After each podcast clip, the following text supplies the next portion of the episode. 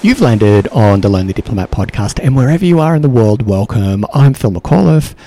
I'm the Lonely Diplomat, and you have pressed play on episode 56 of the Lonely Diplomat podcast. This podcast is proudly recorded, edited, and uploaded in Canberra, Australia's capital city, on the traditional country of the Ngunnawal people and I humbly acknowledge and pay my respects to elders past, present, and emerging. And I also want to acknowledge and welcome all Aboriginal and Torres Strait Islander and other First Nations peoples listening. If this is the first time you've pressed play or you've pressed play on the Lonely Diplomat podcast before, I want to remind you that there's this awesome website called thelonelydiplomat.com. There's links in the show notes which will take you to a recently refreshed site that contains all this awesome content from this podcast, blog, and my book, as well as all of the services that are designed to serve, support, challenge, and inspire you as you live your diplomatic life and go about reconnecting with yourself and the world around you. All of that is through the link in the show notes. I want to check in with you really quickly before we get too far into this episode because this episode contains content that some of you may find disturbing. And I want to make sure that you are in a place right now, mentally, physically, emotionally, where you can sit with some uncomfortable concepts. Because if you can't right now, I invite you to press pause and come back at another time when you have that mental, emotional, or physical capacity to sit with some difficult topics of conversation. One of the things I also want to say, and there's a few messages before we get to Tanya. The internet teams absolutely throbs with parenting advice. Some very sensible, others maybe not so sensible. However, the topic is approached, sometimes the way that parenting advice is delivered is delivered in a way where you want to click on it and you want to compare yourself and how you're parenting with other parents and the advice that's being given. And we can kind of do some compar- competitive or comparative parenting where we say, oh, no, I don't do that. Like, oh, no, that's, that's silly advice. I already do that. Verse all the way through to, oh God, I'm not a great parent because I'm not doing that. The intention of this content is not to bring up that kind of competitive, comparative parenting. This content is provided to you to inform you. So I invite you, in the context of that provision of information, please don't judge. Please don't judge yourself please don't judge others around you. Because the temptation is when we find things that we might not be doing awesomely as parents that we judge ourselves. And when one of the side effects of competitive or comparative parenting, comparative loneliness, competitive or comparative anything, is that we always find ways that we lose. So rather than judging, I invite you to respond with curiosity. If you are triggered or when you are triggered in this content, with this content in this episode, and positively triggered or negatively triggered, I invite you to note it down. And then, when you have capacity, get curious. Get curious about why you were triggered. Why did that light you up? Why did that burn you up? Why did it make you angry? Don't judge, respond with curiosity because there's so much information in your in your response to being triggered. And I'd hate to lose that by through the fog of judgment. Final point before we get to Tanya. Tanya is the Director of Research and Education Services for TCK Training. Tanya is, as you're about to hear, one of the best people in the world to talk about the impact, the effect of this diplomatic life on our youngest diplomats. I want to be clear I have no relationship with TCK training. I'm not endorsing nor advocating for their services. However, I do see synergies in the work that they do and how they do it and the provision of information to support families, be they expat or diplomats, and their children, and how they do that. Both what they do and how they do. Now, with all of that said, one last check to see that you're all going okay. Now, let's jump in. Have a chat with Tanya. Tanya Crossman, welcome to the Lonely Diplomat podcast. Thank you so much for having me. I've been looking forward to this. Me too. Me too. Um, and listener, what I will say, and I pretty much say this every time I have a guest on the Lonely Diplomat podcast for you, is that, well, Tanya and I had the best conversation beforehand. So um, we've laughed, we've done that whole like whole body pointing in agreement thing, like full body pointing Full and like, body pointing. and Tanya, you're also in Canberra on beautiful Ngunnawal country as well. I am. Other side of the lake. Well, well, you know, we'll, we'll let that pass. Um, for those of you unfamiliar with Canberra, there is a lake in the middle, and there's the north side, which is the good side, and then there's the south Dark side. side. And for a city that's, you know, kind of small internationally, like that rivalry runs deep. Um,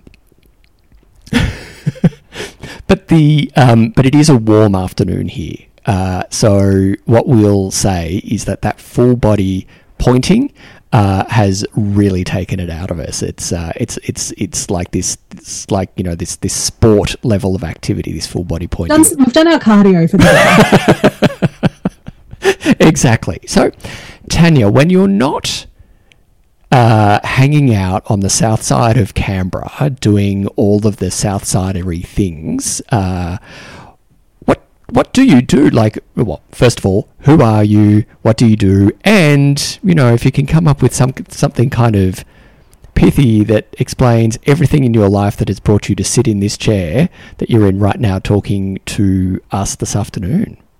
To sum up 40 years in, in 40 seconds is what we're going for, right? Okay, I can do this. go. I can do this. um, so I grew up mostly in Australia uh, with a IBM family, so we got moved around a few times. One of those moves took us overseas, and overseas meant I became a third culture kid. So uh, living outside my passport country as a child, coming back, being in a business family, we got zero cultural support, no idea what that there was a thing called a third culture kid, no idea what culture shock or re-entry, repatriation was. So when I went through those kind of difficult things, I just thought I was broken, something wrong with me, I'm lazy, whatever. Ten years later, I'm mentoring uh, teenagers in Beijing, where I'd gone because I went to study for a year and stayed for ten and a half, as you do It has that Um, effect, yes. yeah, yeah. So I, I, I'm working with these teenagers. So I, and I hear about this word, third culture kids. I get a book, I start reading up, and I'm like, oh, full body pointing.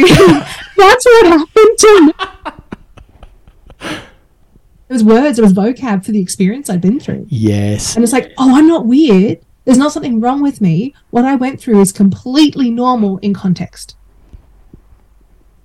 Uh, and I basically got hooked on doing this stuff. And I've spent the last 17 years working with third culture kids, so the actual young people themselves. And as they've grown into young adults, continuing to support them on that journey, working with parents, with um, communities, international schools, uh, sending agencies, so people who are sending families overseas and turning kids into third culture kids and a bit of everything. Wrote a book that came out in 2016 uh, and became one of the sort of top ones in that general field of third culture kids. have another one that's hopefully coming out this year for Australian TCKs specifically. And then got into more research. The last year I've been working for TCK Training, which is a, a company based in the US but has staff from a few countries and living in a few countries. Um, and I'm the director of research. So I surveys, do data analysis, write white papers, and things like that. So really fun for my brain. um, I get to sit around and talk about numbers and what we know on the experiences of people who grew up this way. Yeah. I want to say how common it is that our I'm trying to find another way of saying it because it's kind of like this buzzword, and I have this sort of pathological uh, aversion to buzzwords right now. I'm I'm a recovering bureaucrat. My life does not have to be buzzwords anymore, so I, I'm I'm trying to not. But lived experience is this buzzword that gets applied to me a lot in in what I do and how I do it. And I kind of make fun of it as like it's a fancy way of saying this happened to me and I've chosen to get curious about it and mm. like that has fueled what has turned into a passion. And that's sort of neatly encapsulated in lived experience. I want to just sort of mark your introduction, which was awesome by the way. Like if I'm giving points on introductions, like that's that's top marks for you. But I want to say that right there, I want to just really acknowledge and and honor really the courage that it's taken you to turn the thoughts and feelings of being broken and thinking that you were the only kid person ever in the history of TCKness, ever in the history of expat lifeness to think these thoughts and feel these feelings. Mm. And the power, listener, you might actually resonate with this. The power that comes when you learn the words that summarize your experience. having vocabulary changes everything. Mm-hmm. There are a lot of people who hate labels. For me, the difference between a label and an identity is if someone tells you you're away and if you discover it. If someone says, you're a third culture kid, you're like this. Yeah. That, that's being labeled. Yeah. If you discover these experiences that you have in common with other people, and and you read these accounts and literature that is written for you that's discovering an identity and that's unlocking something in you and that's creating community yep right? So labels are really dehumanizing. I've just but got chills. entering into an identity yeah. that that's community building. Yep. That's strengthening. Yes yes. Um i would do a full body point right now but i'm exhausted. Um, no, I have to say the cooler has just kicked in. Um, so uh, this, yes, yes, I've never heard it expressed that way, but like my full body chills right now are telling me that that absolutely rings true. Uh, so with with the books that I write, I would say a third of the text is stories. Yeah, it's it's third culture kids telling their stories in their words.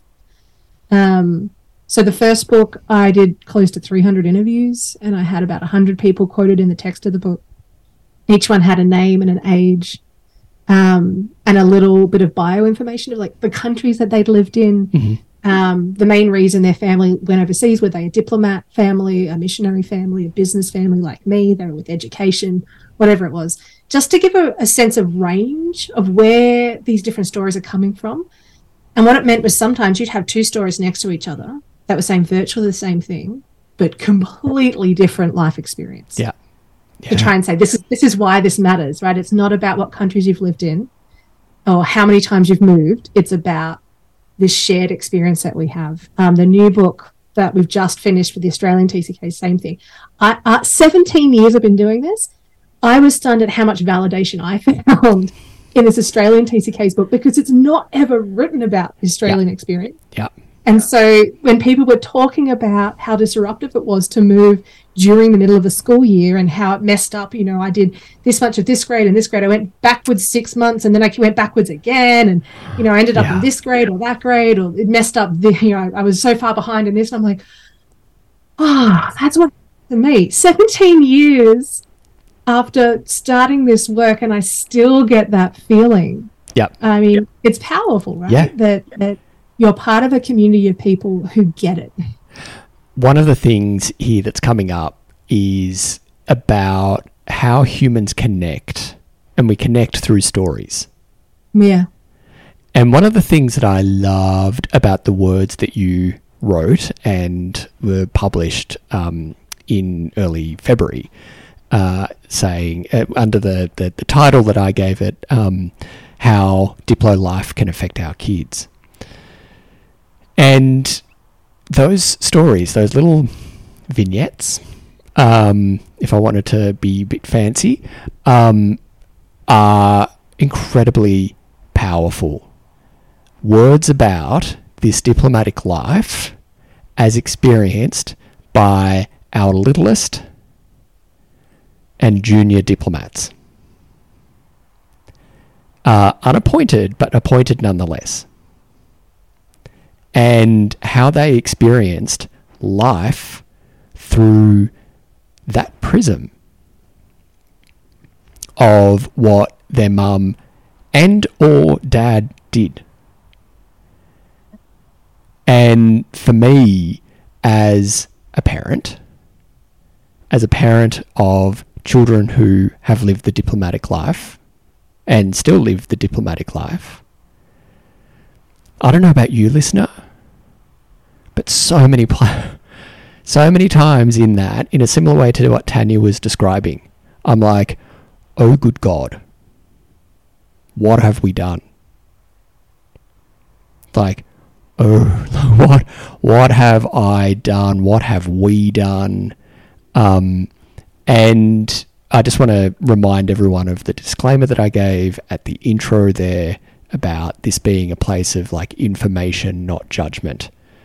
And that listener applies to you and just as much to me not having not sort of going oh like there was that birthday when they were four and I was racing out the door on their fourth birthdays because I had to go be in Hong Kong that night for a conference the next day. I cannot begin to tell you, listener, Tanya, how many times in my life that I wish that I was back at that fourth birthday and said, you know what? Cathay Pacific has flights the next morning. I'm not that important. I don't have to be in Hong Kong tonight. I can go tomorrow. And I can give my kids an enormous hug and a kiss on their fourth birthdays to put them to bed. Rather than constantly looking at my watch during their birthday party going, is it time to leave yet? Is it time to leave yet? Is the driver there to pick me up to take me to the airport so I can go and do my job? And still, one of my kids saying to me, Oh, dad, why do you have to go? Mm. And I so wish, I so wish that I had that strength to let work down rather than my four year old boys. I'm sure we all have stories like that. And I feel that it's possibly like t- it's time to connect to each other in a way that we often do anyway. But to leave, frankly, and I'm going to swear here, so kids, cover your ears or cover your mum and dad's ears if you're listening to this too. But I think it's time to like quietly put away on the shelf the bullshit that we tell ourselves about the importance of the work that we do. At times when we need to show up for ourselves and for our families. Whether those families are actually like direct descendants or chosen families. A family is a family is a family. So I wanted to say, reiterate there, Tanya, the brilliance of what you shared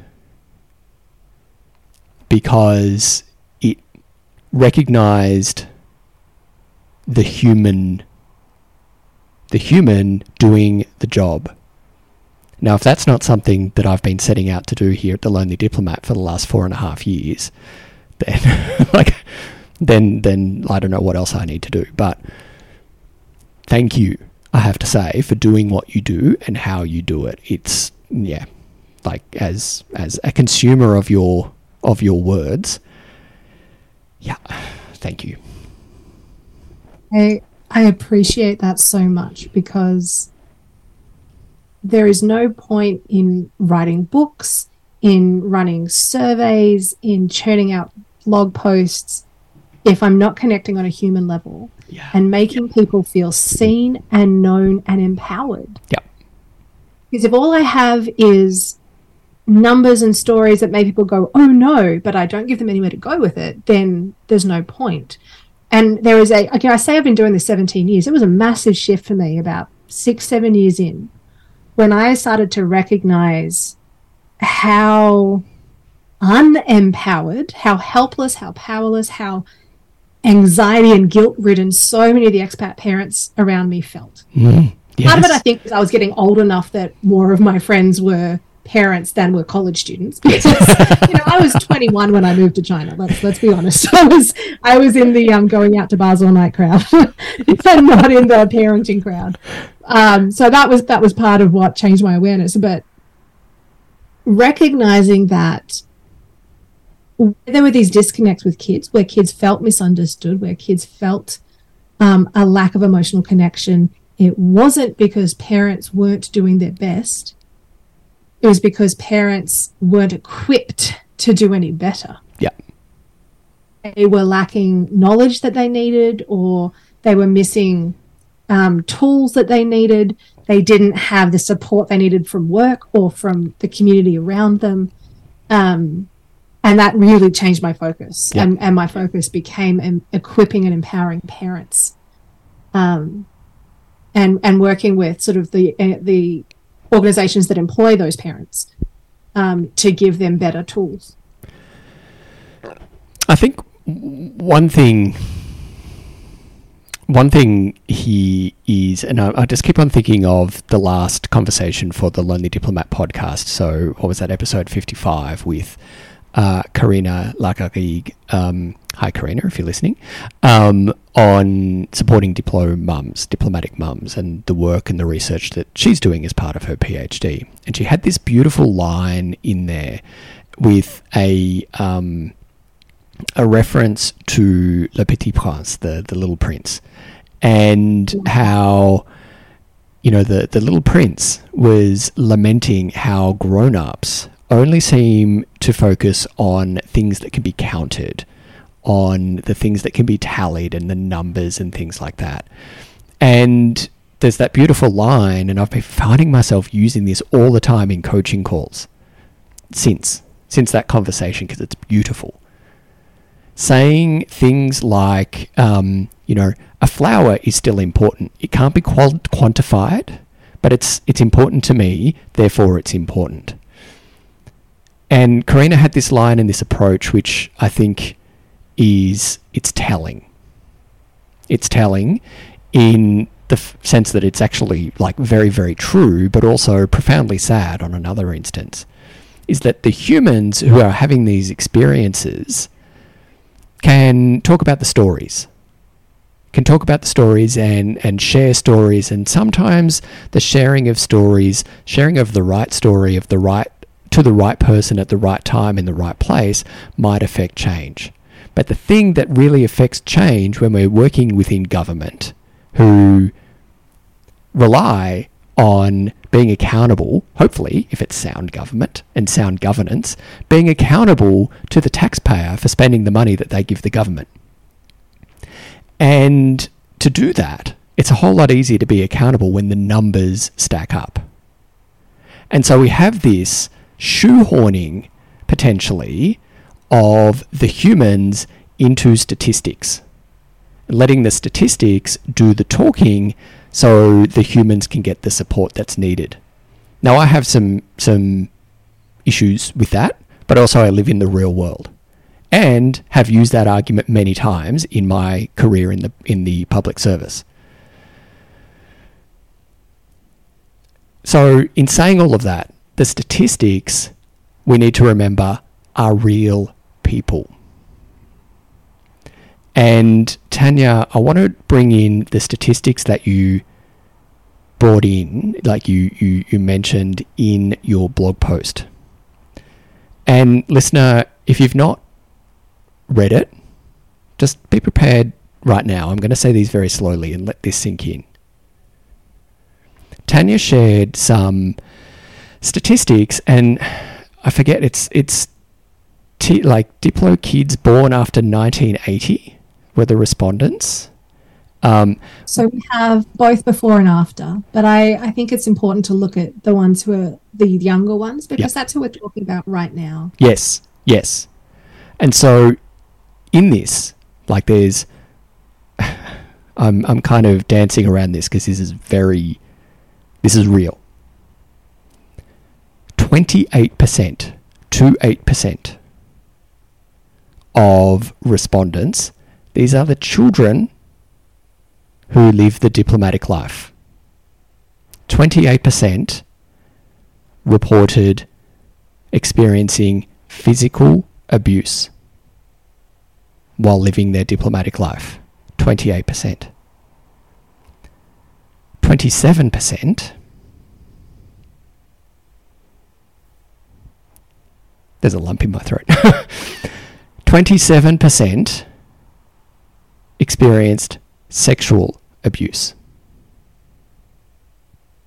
That's 27. One, like a little over one in four. 60%, six zero, almost two thirds, experienced emotional abuse. 51%, one in two, experienced emotional neglect. Listener, fellow parent, person who's just listening because you're concerned about the children of diplomacy, HR people in our diplomatic agencies, other listeners who have just pressed play and my dear friend Tanya. This is the reason why I've called this podcast Our Kids Are Not Okay, because our kids are not okay. Tanya, can you please explain where that data came from? Because knowing what I just said in terms of the little prince and that little setup story, there are going to be some people in some agencies who go, oh, yes, but.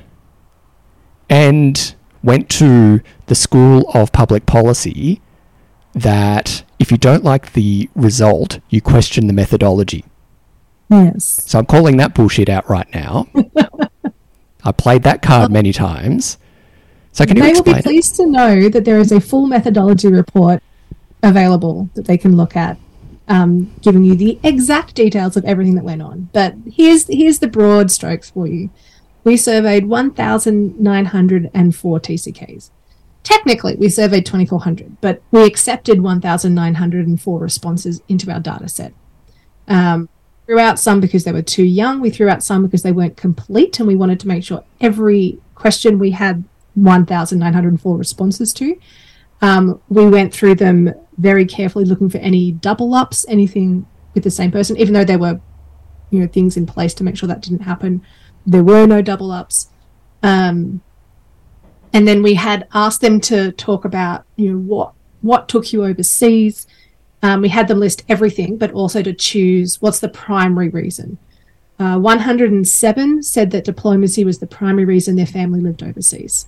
So these numbers come from those 107 out of the 1,904. Mhm.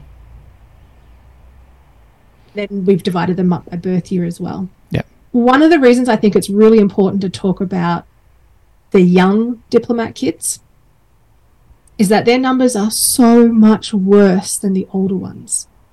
Their experiences are getting more difficult.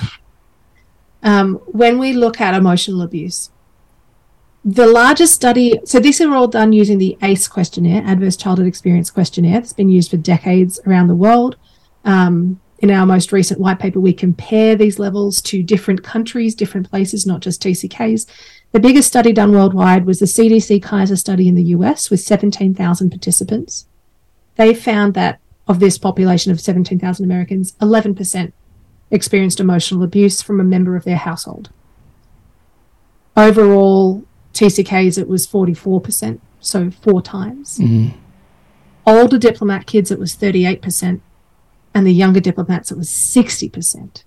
It's not just the number of kids experiencing this, it's the huge discrepancy, right?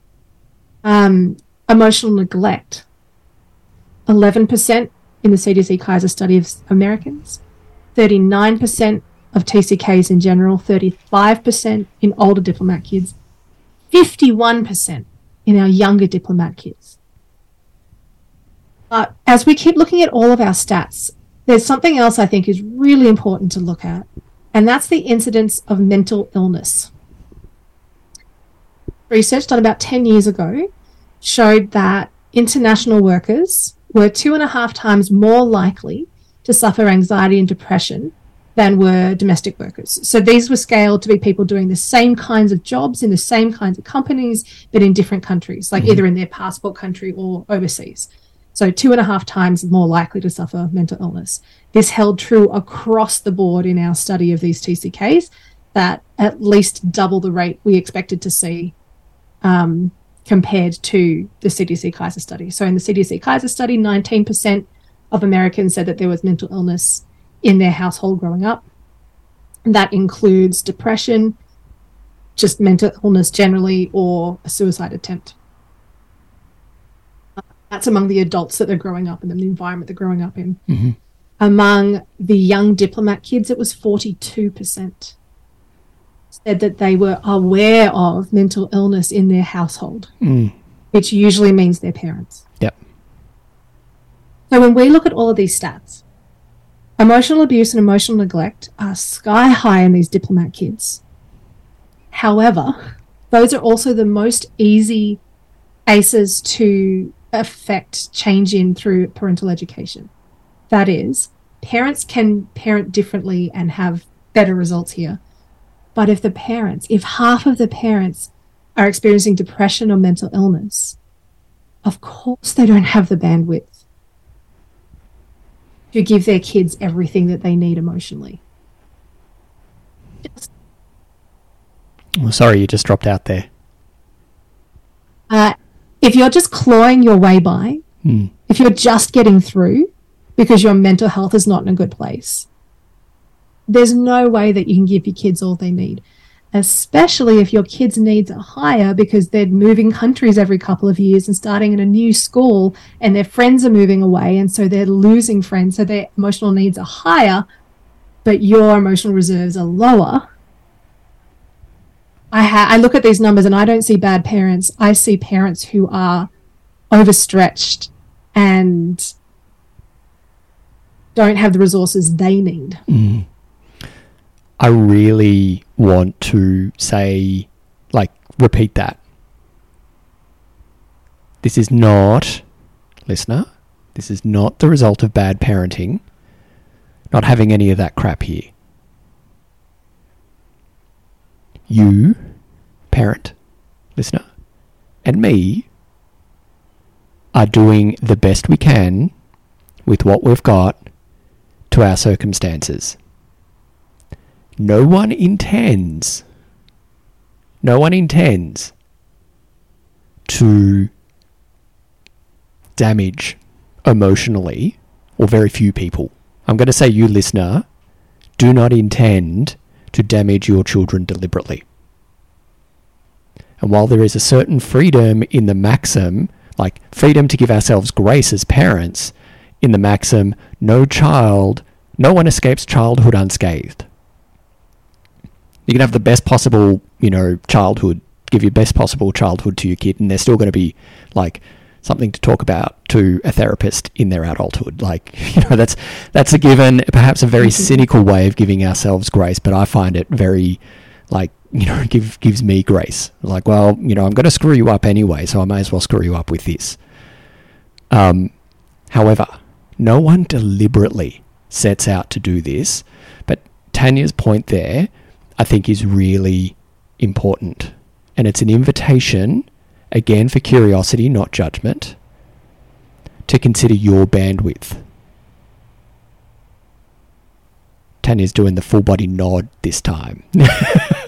But already this time I was like, I'm trying to like rein it in because you're you're so spot on. Yeah, it's. I don't want to say this directly to the listener. Um, dramatic understatement. It's tough. It is so tough. It is so tough. Living the diplomatic life and being where you are as a diplomat has perhaps come at like you're at the, the, the, the point where you are now is because essentially you worked hard at school.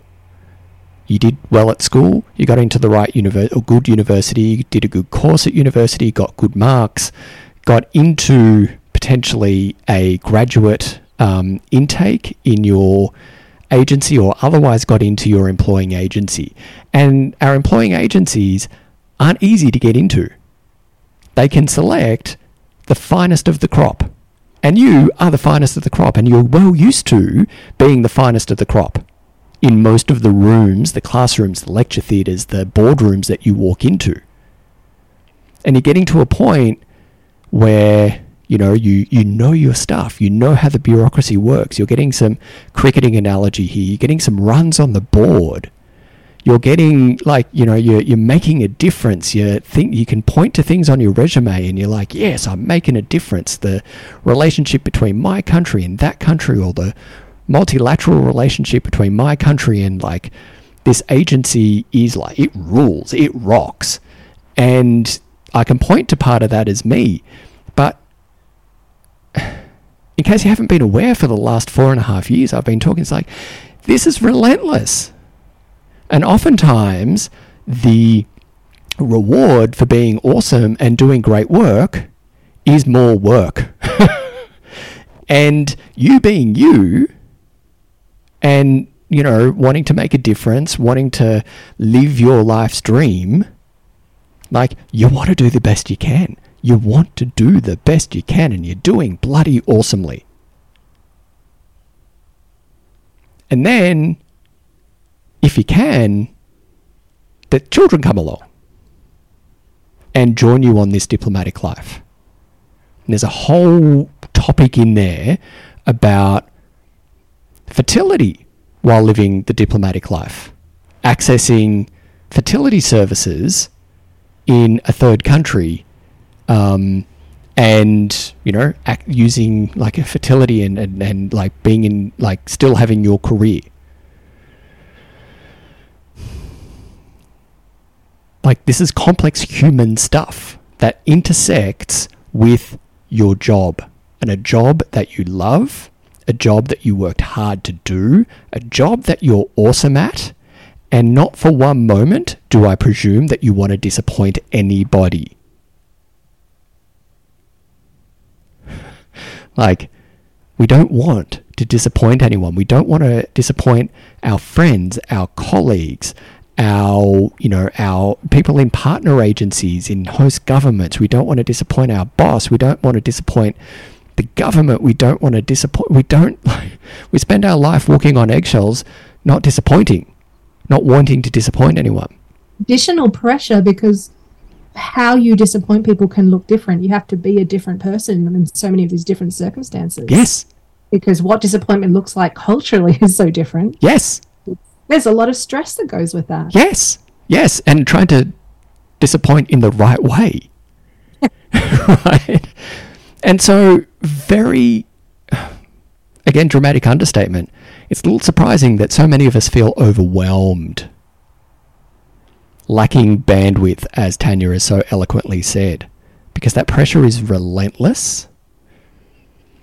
And we can find ourselves Tanya, one of the things that I, I do in my loneliness work, like here at the Lonely Diplomat and at the Loneliness Guy, is whenever I hear about rates of depression and rates of anxiety, I begin to question, I, I do question why are we feeling so anxious? Why do we feel so depressed? And Johann Hari, he wrote a great book um, a few years ago. Name just escapes me. Listener, please yell at the at the speaker um, if you've read it, um, and because I'll hear it. But he talked about like through his own lived experience of depression, he was lonely. He was lonely. He was like overwhelmed. He was lonely. He was trying to be the best person in the room. And that led him to make some pretty very public mistakes. But, like, underpinning all of this, I contend, is a taboo subject, which is loneliness. And if we're trying to be all things to everybody, including our children or the children in our lives, and we're absolutely tapped out that there's absolutely nothing left for us, it is little wonder that we have a physical, mental, emotional, and social malaise within us, within us as individuals and as a community, as a global diplomatic community. So I know, listener, I've lived the life. I know that it's tough. And I know that you're doing the best you can with what you've got. And the aim of this conversation, if it's not clear enough already, is to give you more information. Know better, do better. You don't feel alone. You don't feel that you're the only one that's struggling with how to navigate all these things at the same time. And part of the reason that we chose to use adverse childhood experiences to look at what was going on with TCKs is that there is accompanying research into positive childhood experiences. How come some kids have a lot of these difficulties but have thriving adulthoods? Mm. Right. So the researchers showed that if you have four or more out of 10 of these adverse childhood experiences, like emotional abuse, emotional neglect, um, mental illness in the adults in your household, then you are at much greater risk of a whole range of negative outcomes. But greater risk doesn't mean a guarantee. No. So these other researchers went, okay, so what's different in those who thrive? And they came up with this list of positive childhood experiences. So even if these difficult things are going on, putting these positive childhood experiences in place create this kind of buffer mm. that mm. help kids get through. And this is what resilience looks like. We always talk about, oh, kids are resilient. Well, no, resilience isn't automatic, mm. right? Resilience happens when kids go through something difficult with support. Yeah. If kids go through difficult things without support, it becomes fragility. So providing that support is what brings about the resilience which allows them to thrive. Out sort of seven, it's really eight because the seventh one's kind of two different things. So out of eight, only three take place within the family at home. The other five take place in community. Part of the reason that we start to feel overwhelmed is that you can't do it all by yourself. Everyone needs their village. Everyone needs their community. I'm just letting that sink in. um, Tanya, you, you, like you were looking straight down the camera to that, so you were looking into my soul. Uh, and yeah, listener, I don't know about you, but I tend to think that in my awesomeness, I can do everything. I can be all things to everybody all of the time in just the way that they need it, including myself. Of course, that's crap. It's like individualized thinking that completely denies the fact that humans are social animals. We do need the community, we do need the village.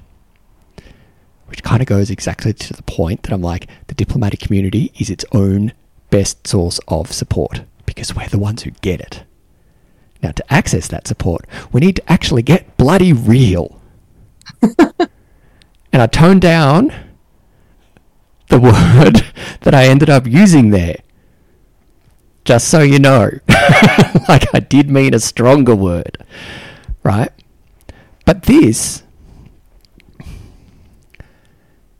I think in in Tanya, you raise a really good point. Like the the, the buffer there is really important, and in in all of this, without doubt, this diplomatic life affords our children some wonderful opportunities in life.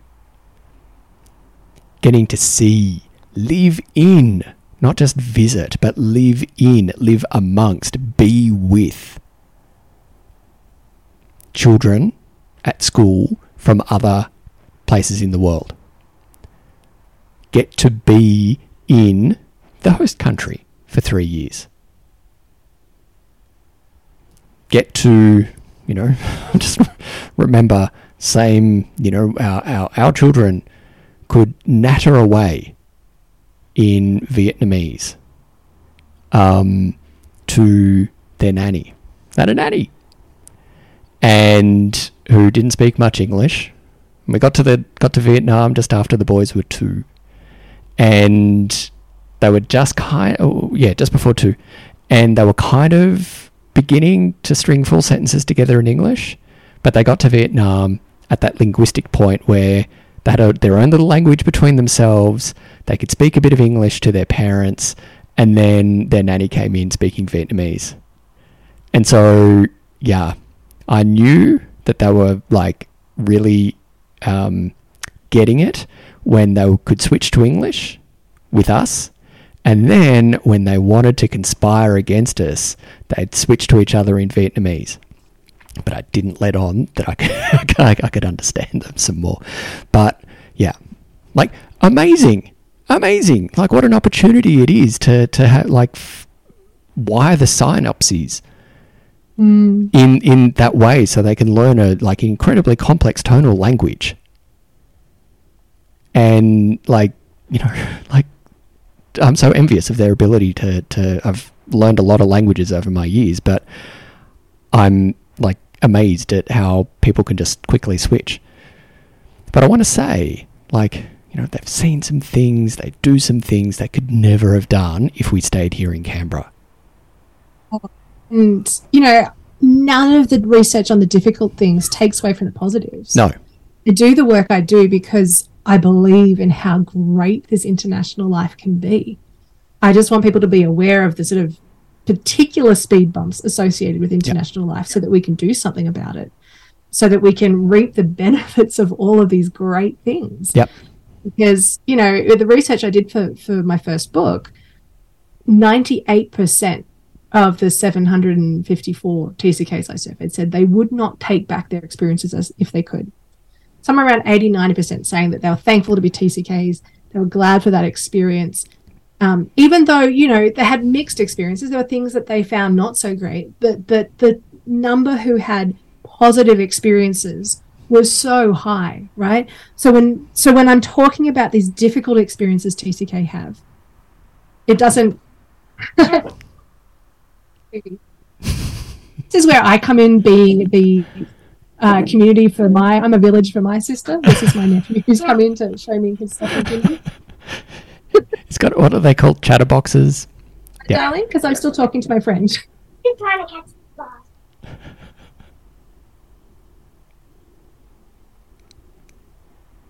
love it Or just pink hair.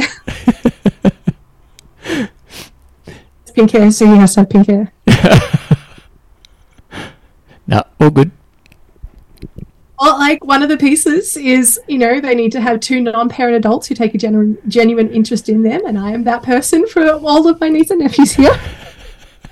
You're providing such a good service. Yeah. Oh yeah, it's totally altruistic. I don't get anything out. of no, no, not at all.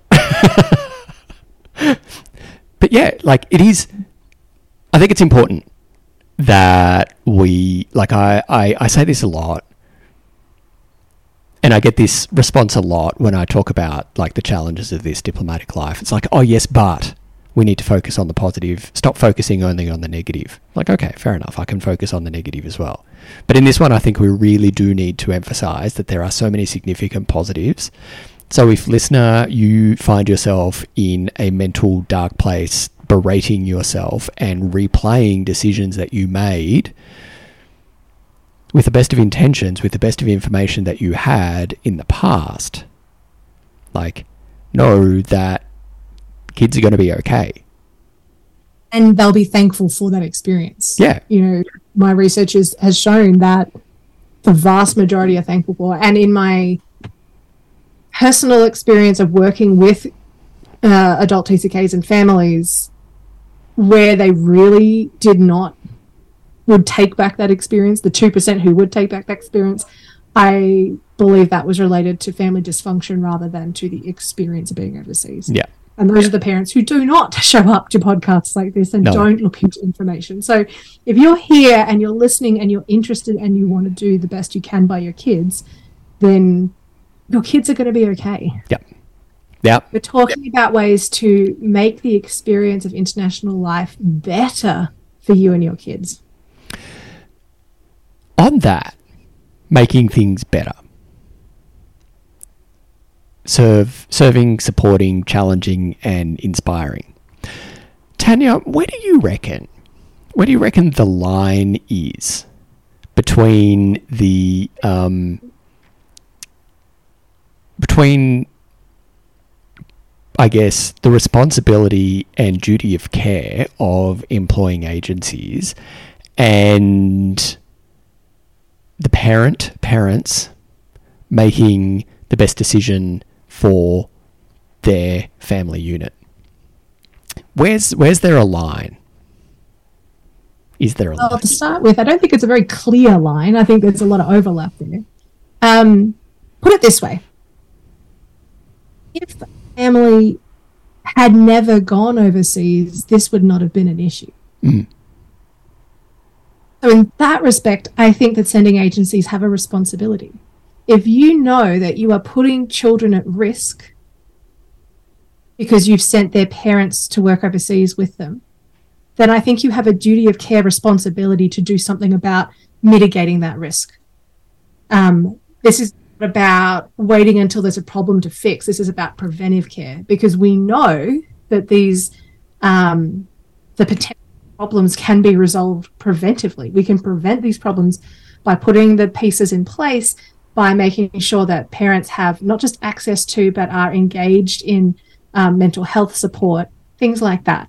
Um, that means not just, you know, a briefing before they go when they don't realize how difficult things will be, but, you know, checking in through their term of service, um, making resources very easily accessible, not have to go through three layers of bureaucracy to get access to a counselor.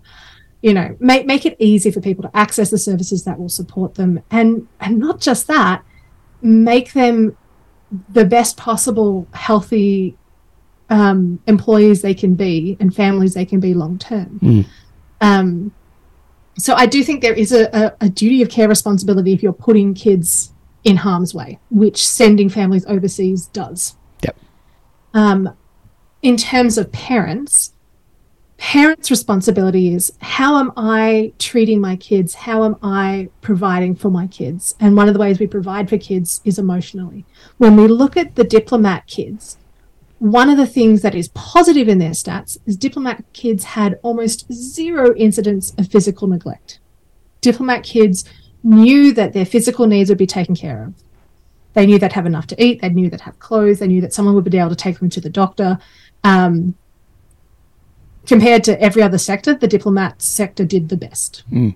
in that area. Right, so we're providing for their physical needs.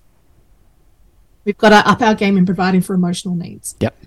and and that might mean doing some sort of parenting courses or, or reading some books that are going to help you in your style because everyone's different. Find what works for you. Um, and there's a huge range of tck resources out there so to better understand what their experience is like. There's lots of picture books for kids experience to help them to go through it and process it with them.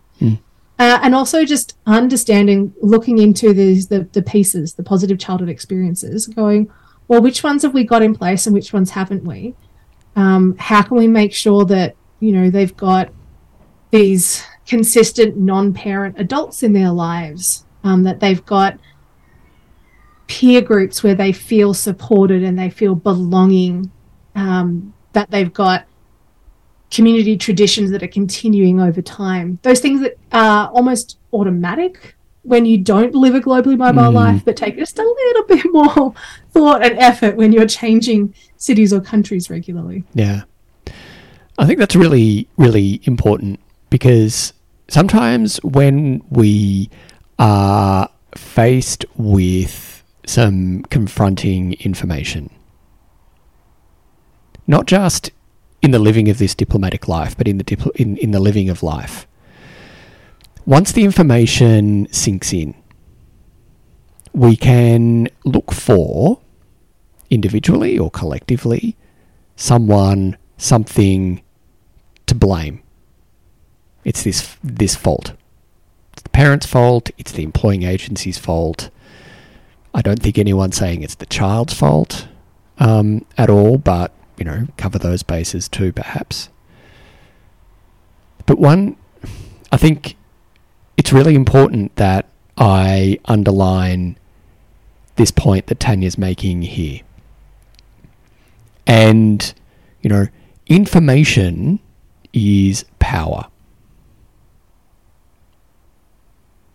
Information is awareness. And with awareness comes choice. And we can choose collectively, individually, within our employing agencies, within our social groups, within all the different ways that we find community as dif- living the diplomatic life, within our family units, we can choose to use this as a catalyst to do something different, to give something else a try. In a way of showing up primarily for our children, whether, again, they're ours or within community, and also showing up for each other. Mm.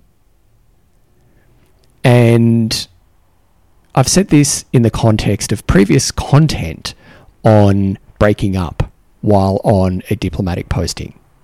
And speaking of my own experience here,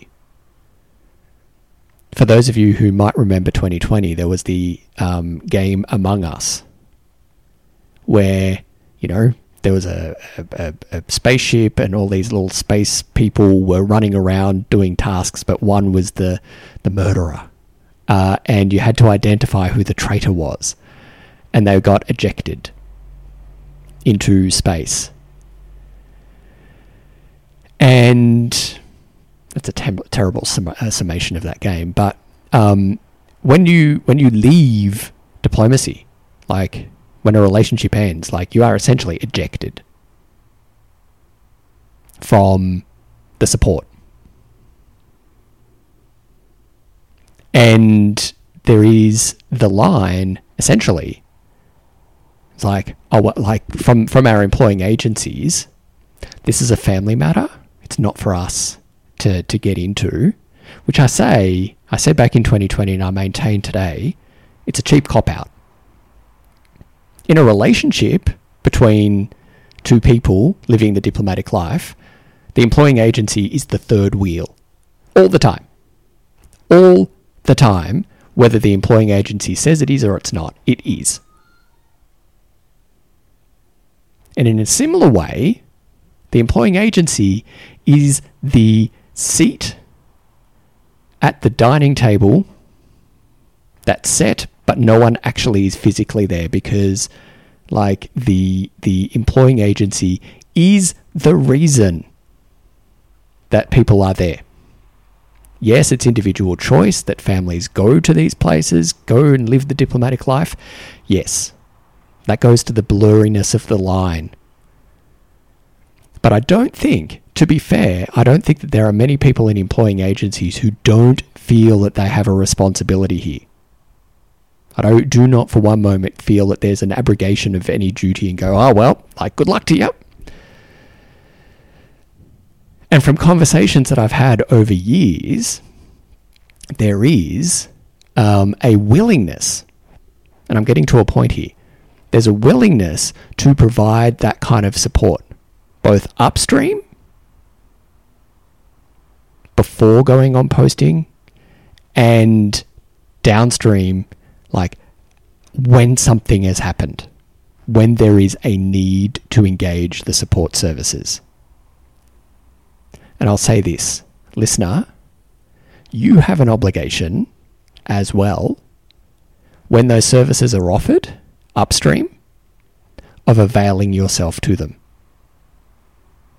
Because in a couple of different agencies, and I'm not going to name specific countries here,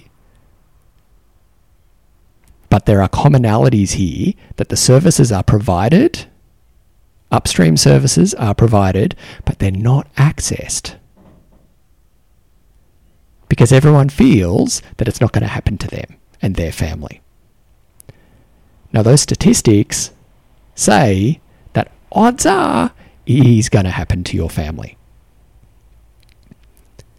And I think the hardest part about this is that the kind of services that we're talking about that are provided are largely about Oh, you just broke work, up at that bit. no- Are largely about the, the services we're talking about are largely preventive care. yes, They are services that if they work, there's no problem. Mm, mm, mm. Right? But these numbers are showing that the problem is there. So get as much preventive care going as you can. Get as much parenting support as you can. Get as much mental health support as you can. Because these numbers show that the problem is rife, especially in this diplomatic community. Yeah. Yeah. Tanya, one last question. Hmm. And I feel like we could talk about this for ages, and we are going to keep on. like we're going to, if I ever come back down to the other side of the lake, we'll keep on talking. Um, I think another coffee at the Arboretum, perhaps, but um, halfway. yeah, with a view of the lake. Um, sorry, non-Canberra people or non-Canberra familiar people, but uh, that's hilarious. Um, what is, in your view, and I, I'll- I'll give something, but also, um, uh, but I'm really keen to hear your view. What's one action from this podcast and from your blog post that you would encourage children, parents, and employing agencies to do? What's the one one thing for each?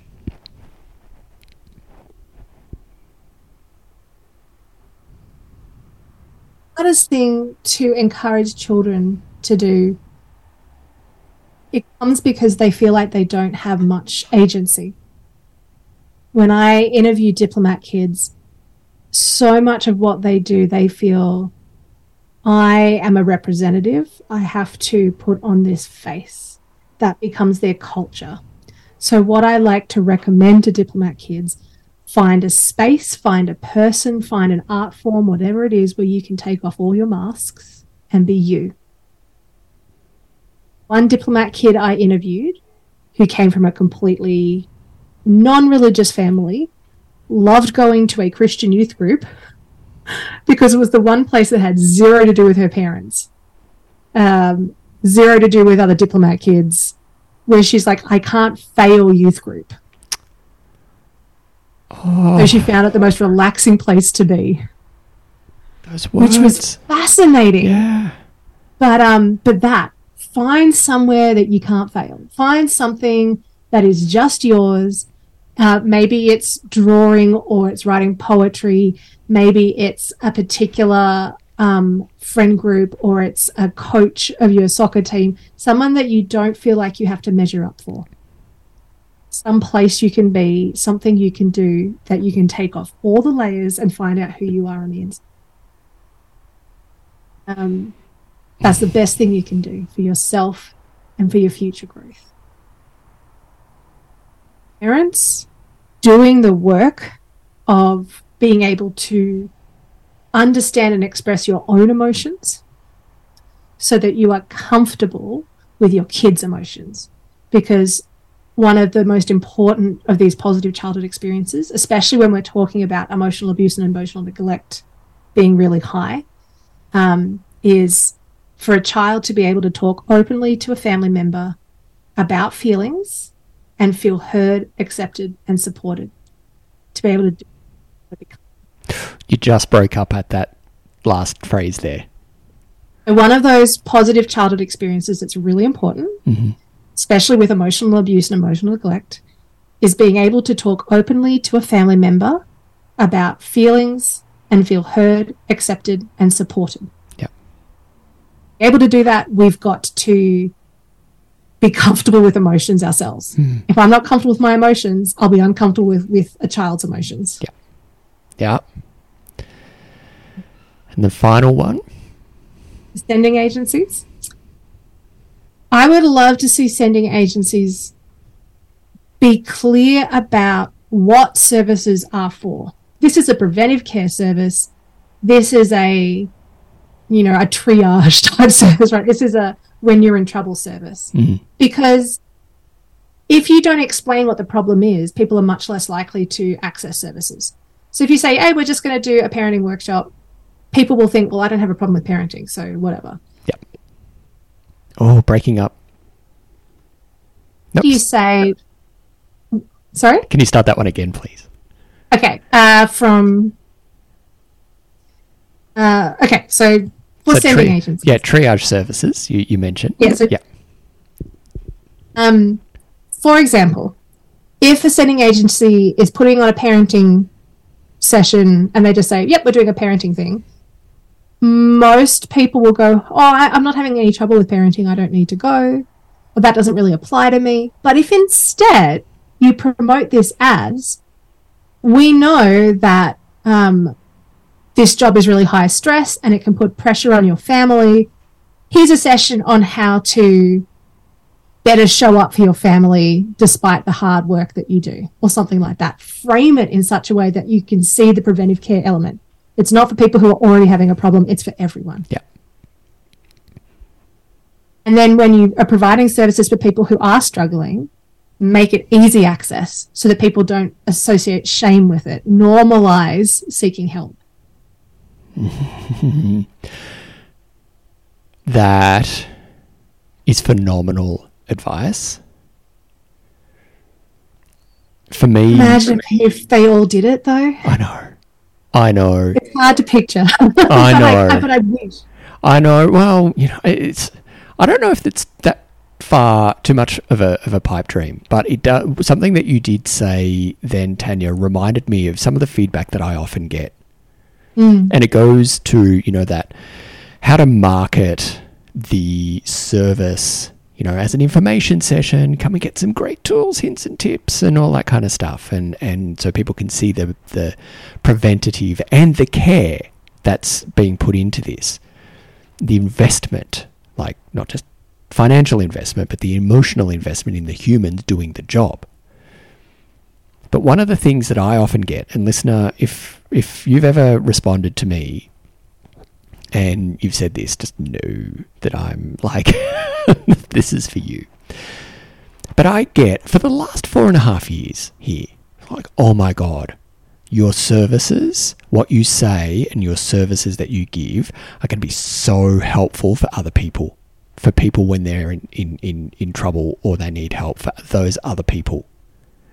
To which I say, you are other people too. You're allowed to access the support that's now readily available. And you might not be entirely comfortable going to the counselling service provided by your agency. There are some disturbing media reports here in Australia where government agencies have been using those, which some of you have shared with me is your fear, is a prevent, like you do not trust that the information that you share with a counsellor actually stays there and the advice is in your best interests rather than your employer's best interests. Now, in the debate between perception and reality, that might not be fair. It might not be true. But if the perception's there, the perception is reality. So we can have all of these kind of statements these these HR statements about how it's it's confidential, it's private, but if the trust is not there, the trust is not there. I'll leave that there. But for me, my three for the kids speak up. Speak up. You might not have the words.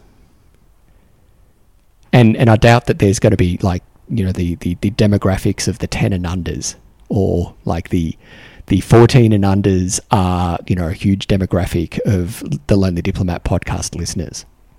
But if you're in your late teens, like you might not have the words. You might not know how to say it. You might not know when to say it or speak up. There are people in your life who have your interests at heart. But speak up. Tanya, your point about find somewhere to take off the masks. Where were you? Where were you when I was experiencing loneliness on a diplomatic posting and like I was buckling under the weight of all the masks that I was wearing and could did not have a place it felt like where I could take the masks off. And it felt to me as if everybody in my life that I'd ever encountered was relating to the masks.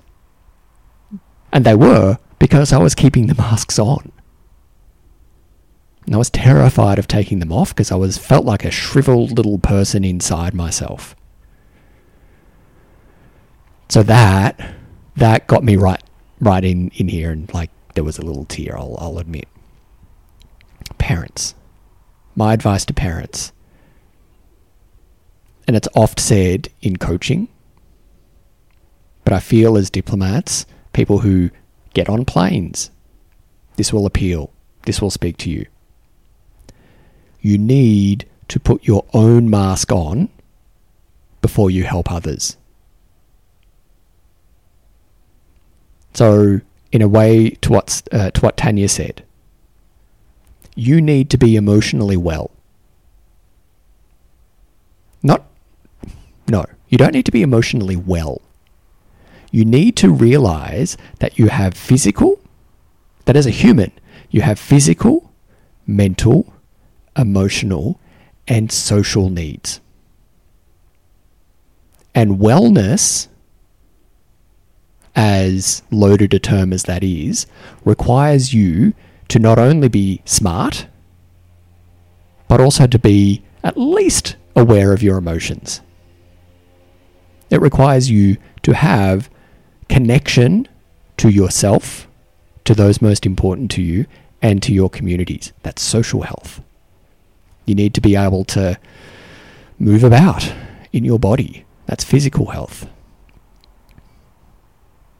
if you cannot, if you're showing up for everybody else in your life, including your employer, those who rely on you are getting nothing. Or get essentially what's left. Not nothing, they get what's left. And then when you have finished giving what's left, you've got nothing for yourself.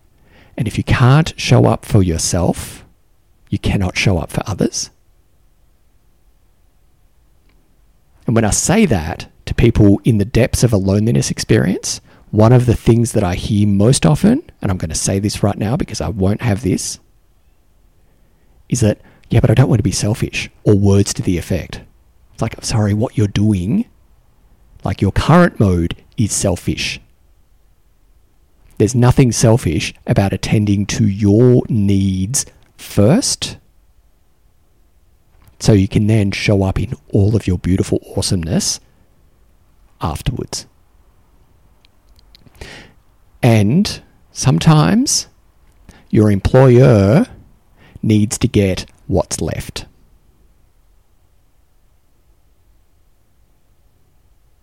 You need to give yourself what you need first. The people who rely on you need to get what's next and your employer is a grown up.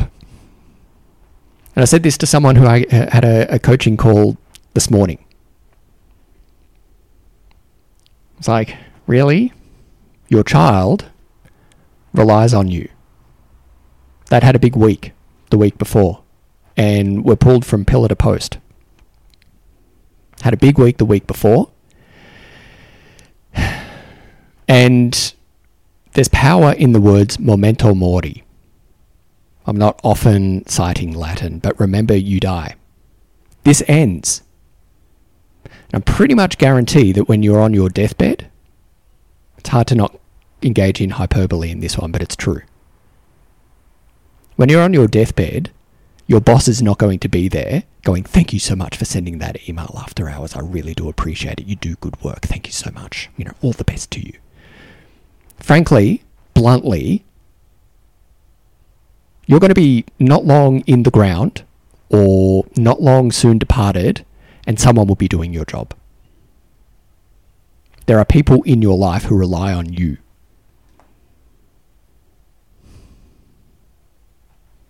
Sorry for getting morbid there, but sometimes the cold, hard, dead fish of reality slapped around your head is exactly what you needed to get you uncomfortable enough to take some action.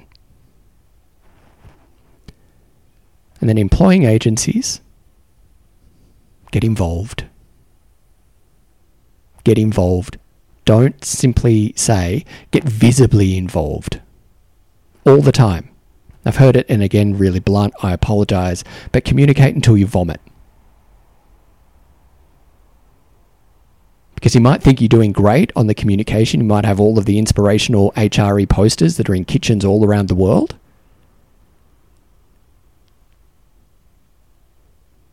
But it all like it pretty much needs to be in your face. Keep going though. Keep going. Have the best intentions in mind. As I know that you do, as we all do. Keep trying, keep failing, show up. And give, continue to give all the options, but show up, be present.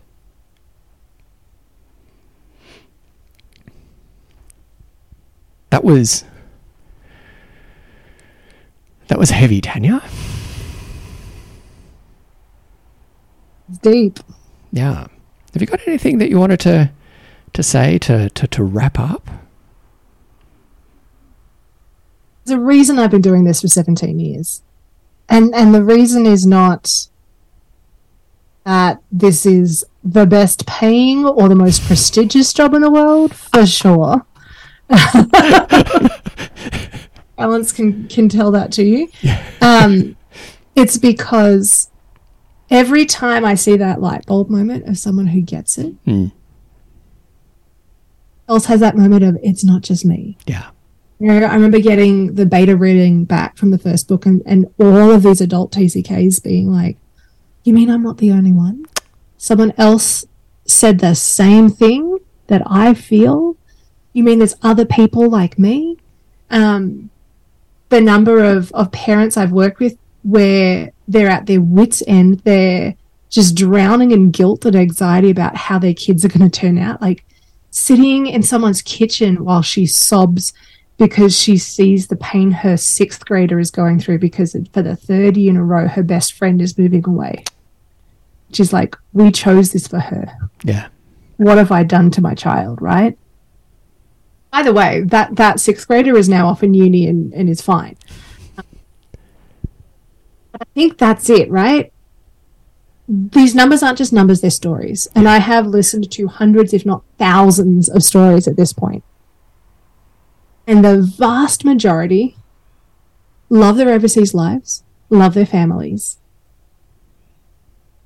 I want every person who I'm talking to who hears this to feel hope that life gets better, that they can show up for themselves and for their families, that no matter where they are in this journey, if they've never had kids, if their kids are little, if their kids are stubborn teenagers who slam doors in their faces, I was guilty of that, can I just say? Um, Excellent indoor my, my door was slamming. sliding door. It didn't actually slam, so I had to gently open it, gently close it, and then kick it to, to get the real effect. It's good good and if your kids are out of the house by now, it doesn't matter where you are in, in this journey, there are things you can do to improve your relationship with yourself and with your kids. Um, there are things you can do to support other families who are living this life. Um, and I just, yes, it's heavy content we're talking about, but the bottom line is hope. Hmm. We named our first white paper Caution and Hope because that's really what it is. The numbers we're looking at are, are not a guarantee of disaster, they're a caution. There's hope because we know that there are things we can do to preventively care for families so that you don't have to be alone, you don't have to be overwhelmed. There are tools to equip you. There are so many books and resources and things out there that will tell the story that you're feeling. I I love that. Hope is so powerful. And I'm reminded of the fable of Pandora's box. Where, you know, it's like, do I open it? Do I open it? I'm scared, but I like it's the siren call. We open it and all the bad stuff comes out. It's, that's like what sitting with your loneliness feels like, by the way, too and listening to it. Because at the bottom of Pandora's box is hope. Is hope. And I really want to say, awesome listener, like, be kind to yourself. If you're like me, sitting through, like, at the benefit of asking the questions and engaging in the conversation, you're probably sitting there wringing a tissue between your hands right now or or like shaking a fist at the speaker or something like that i don't know but i'm going to tell you what i'm telling myself right now. Be kind be kind to yourself. You're doing the very best you can with what you've got with the information that you've that you have to hand. And please give yourself the same grace, if not more grace, that if another parent came to you and was telling talking about this and you were offering them support. Give yourself the same grace. I'm trying to give myself the same grace too. But yeah, at the bottom of all of this is hope. What a beautiful way to end this fantastic conversation, Tanya. Just thank you for doing what you do. Thank you again for the courage that it took you to say, you know what, I want to do this. And the courage it continues to take to do this work in the service of the global expat community and the global diplomatic community Just profound, profound thank you. You for letting me sit and talk about this with you. It's been great. Tanya Crossman, until next time, because I've got a feeling that we'll be talking again. Take good care, uh, and um, listener, I'll speak to you in just a moment. Listener, that was something, wasn't it? That was quite the conversation. I want to do two things. I want to thank Tanya again for sharing her wisdom, her insight, and her invaluable knowledge so freely with us here in this episode and in the blog post. And I also want to check in with you. How are you right now? How do you feel? Like, what's going on within you? If you're struggling right now, if you're finding it hard to put into words what you're thinking and feeling, that's okay remember, please respond in the first instance with curiosity. Don't judge yourself. Well, it's easy to say don't judge yourself, but when you catch yourself in, in, in self judgment, perhaps, respond with curiosity. And if you need support doing that, please reach out to me, reach out to a counselor, reach out to a therapist, reach out to a friend, reach out to your partner, reach out to someone who you know will listen to you and respond with empathy. Because you never have to deal with tough concepts alone. That's it for this episode. Be sure to check out thelonelydiplomat.com again for all of the content, all the blog, podcast, details of my book, and all my services designed to serve, support, challenge, and inspire you as you live your diplomatic life. If you've got any feedback for me on this episode or any of the previous episodes of the Lonely Diplomat podcast, please reach out to me on socials or send me an email to admin at thelonelydiplomat.com. Thank you again for joining me and Tanya for this episode. It does sound like you're getting ready to go, so until next time, be awesomely and humanly you because the world really does need more you.